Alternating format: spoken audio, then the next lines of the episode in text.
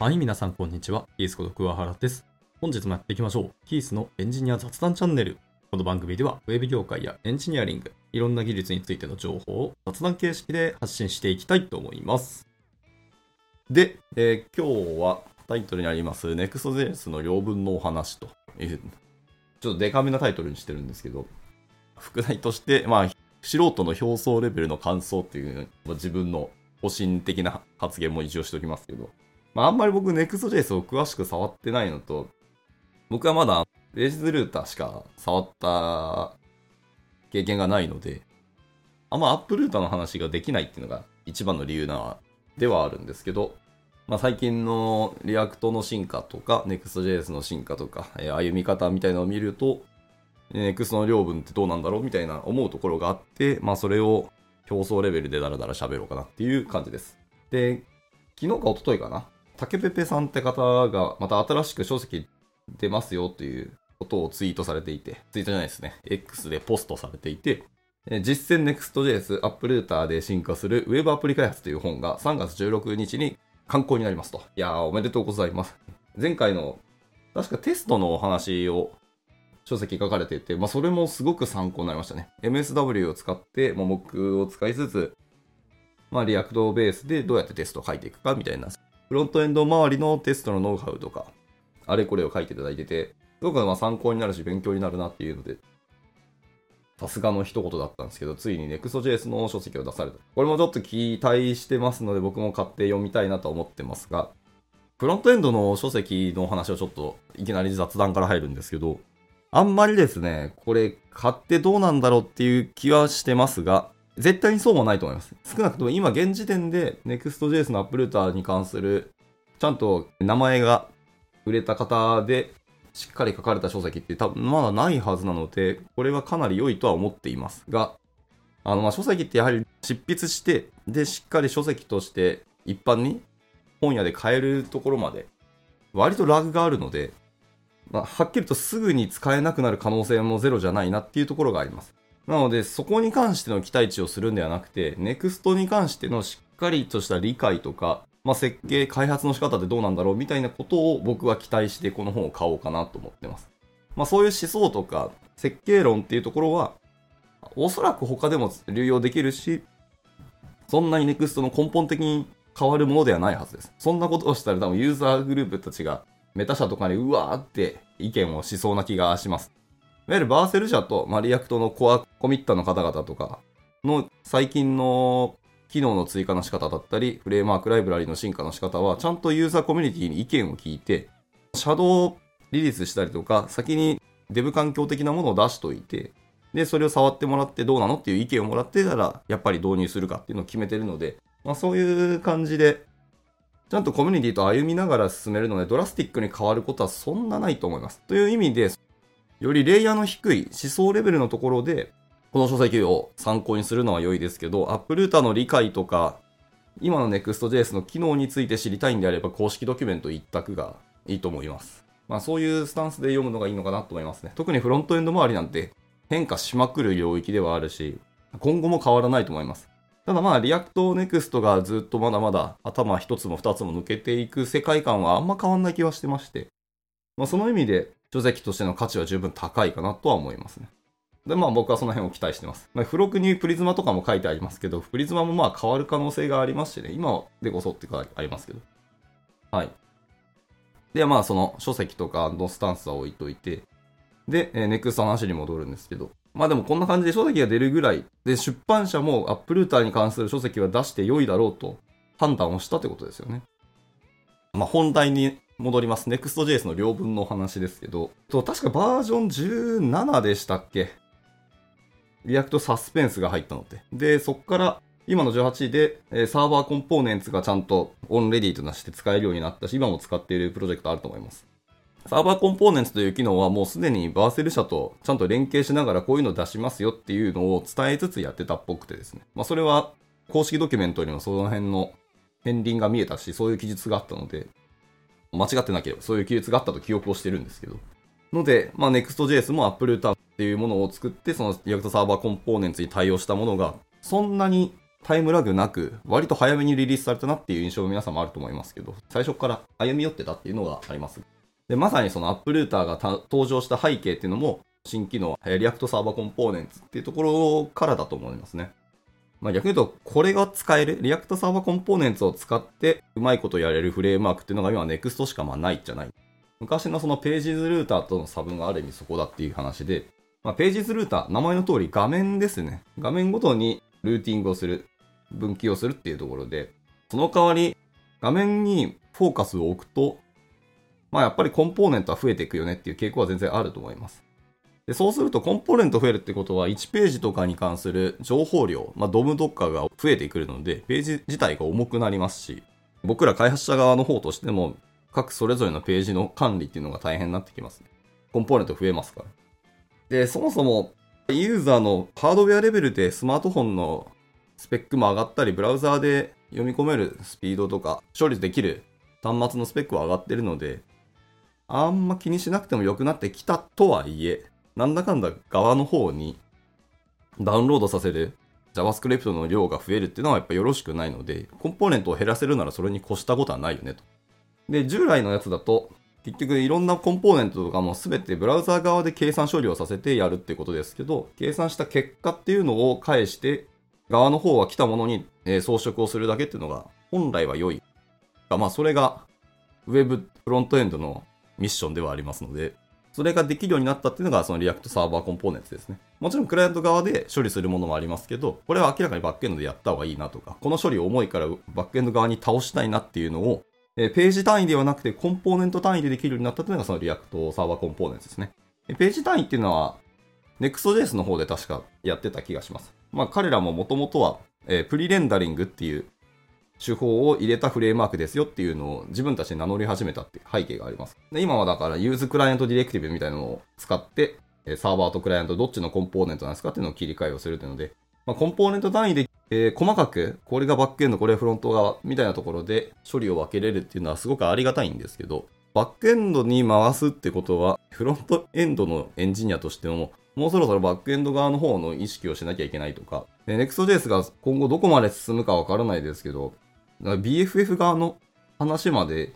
手を出し始めたり、もう BFF 作るとしたら、Next.js のアップルーター側でコンポーネントとかページを書いていくっていう事例も増えていってるように、まあ僕の印象ではありますね。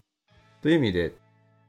領域両分がちょっとずつ落とすもバックエンド側に寄ってきていて、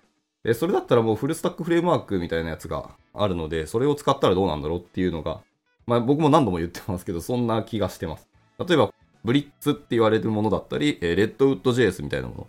まあ、その2つしか僕はまだ知らないんですけど、があります。昔ながらのフルスタックのフレームワークではなくて、いろんな領域ごとにライブラリーをガッと一つに集約して、アプリケーションを作れるフレームワークっていうふうに思ったらいいです。昔ながらの一つの言語、一つのドーンとしたでかいフレームワークの中で、え側もやるし、バックエンドもやるし、ルーティングもやるし、まあ、いわゆるなんか SV なんちゃらモデルでやっていたっていう時代ではなく、それぞれに関してはそれぞれの本来使っていたものをガチャンと一つにまとめたってはい。クライアント側は、え、 React で書きますし、バックエンド側との O2 だったり、なんたらっていうのを、まあ、 Prisma 使ってスキーマ定義したりとか、Nest.js を使ってバックエンドのところも一つの型定義ファイルで管理をしたいとかっていうのも全部まとめて1フレームワークで使うみたいなのが今のフルスタックフレームワークに僕は見えてます。だからまあ昔と違うんですけど、まあそれに倒す方がより一元管理できてるかやりやすいんじゃないかって気はしてて。NEXT はあくまでやっぱりクライアント側の方ですね。ビューの方をどう管理、まとめていくかっていうところに重きを置いている。ただ、開発者として柔軟にパフォーマンスも良く、ユーザー体験を高くするために、どこまで手を広げるかっていうので、少しずつバックエンド側にもやはり手を出す。まあ、手を出すというか、結果必要だったからそっちの機能を追加したというふうに捉えてもいいかもしれない。になっているので、なんですかね。なんかどこまで彼らは両分を広げていくかっていうのが今後僕はちょっと悩ましくて、で本来欲しかったのは別にバックエンド側の処理はもうバックエンド API に全任せして、僕らはとにかく来たデータ、JSON に対して効率的に管理し、えー、あと状態管理ですね。を便利にしたいというところでフレームワークを入れていると思っています、僕は。結局は、データとアルゴリズムの2つですね。これをどう、えー、楽というか簡単にできるか、効率的にできるかっていうところに僕らエンジニアの主観というか、まあアプリケーション開発のエンジニアとしての主題があると思ってて、これは今後ずっと変わらないと思う。その意味で、クライアント側の方に対して、フレームワーク入れたいのに、Next.js はバックエンド側の方まで機能としてはある。ただ使わなくていいんだったら、それを、まあ別に入れて使わないっていう選択肢もあるんですけど、結果でも Next.js をインストールするっていう話は変わらないので、であればもう最初から搭載されてないものの方が軽いし、速い可能性が大いにある。という意味で、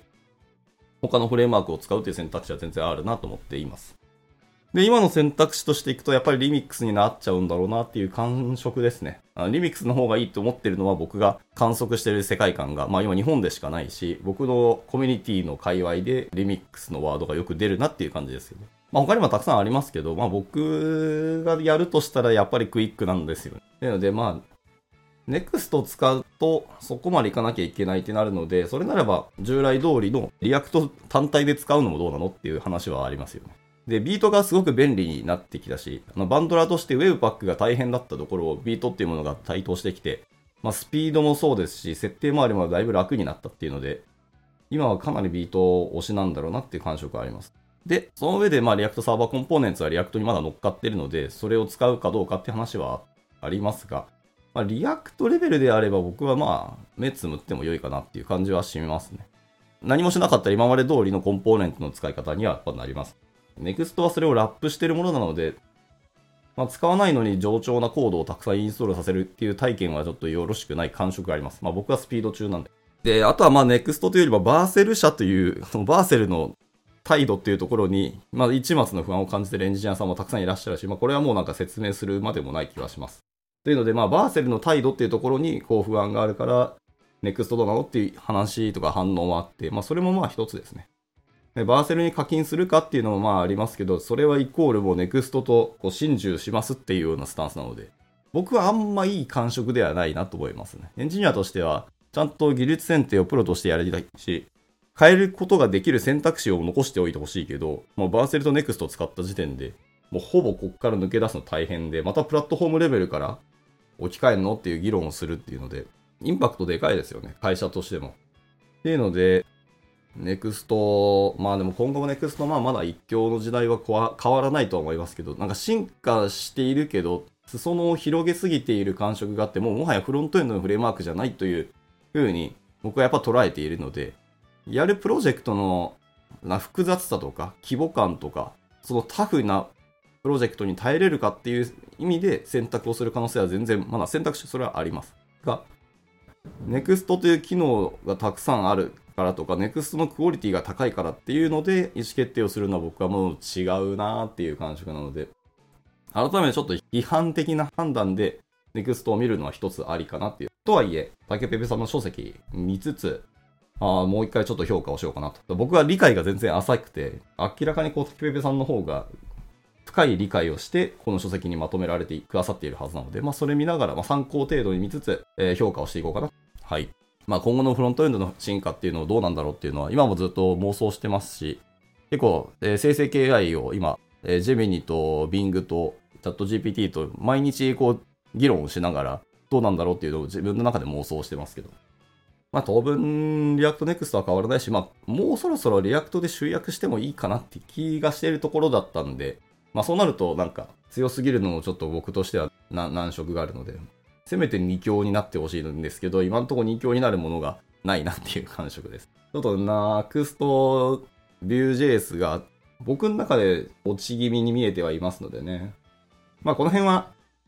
もうすぐ出るでしょう。State of JS2024。まあ去年のサーベイがもうそろそろ出てくれると思うので、あれを期待してます。で、で結局世界のエンジニアはどういうふうに評価をしてるかっていうのが数字として出るので、まあそれを見つつまた判断したいと思いますし、まあそれを見ながらまた配信していけたらなと思ってます。出るのを楽しみにしましょう。はい。今回はこんなところで終わっていきたいと思います。いつも聞いてくださり本当にありがとうございます。ではまた次回の収録でお会いしましょう。バイバイ。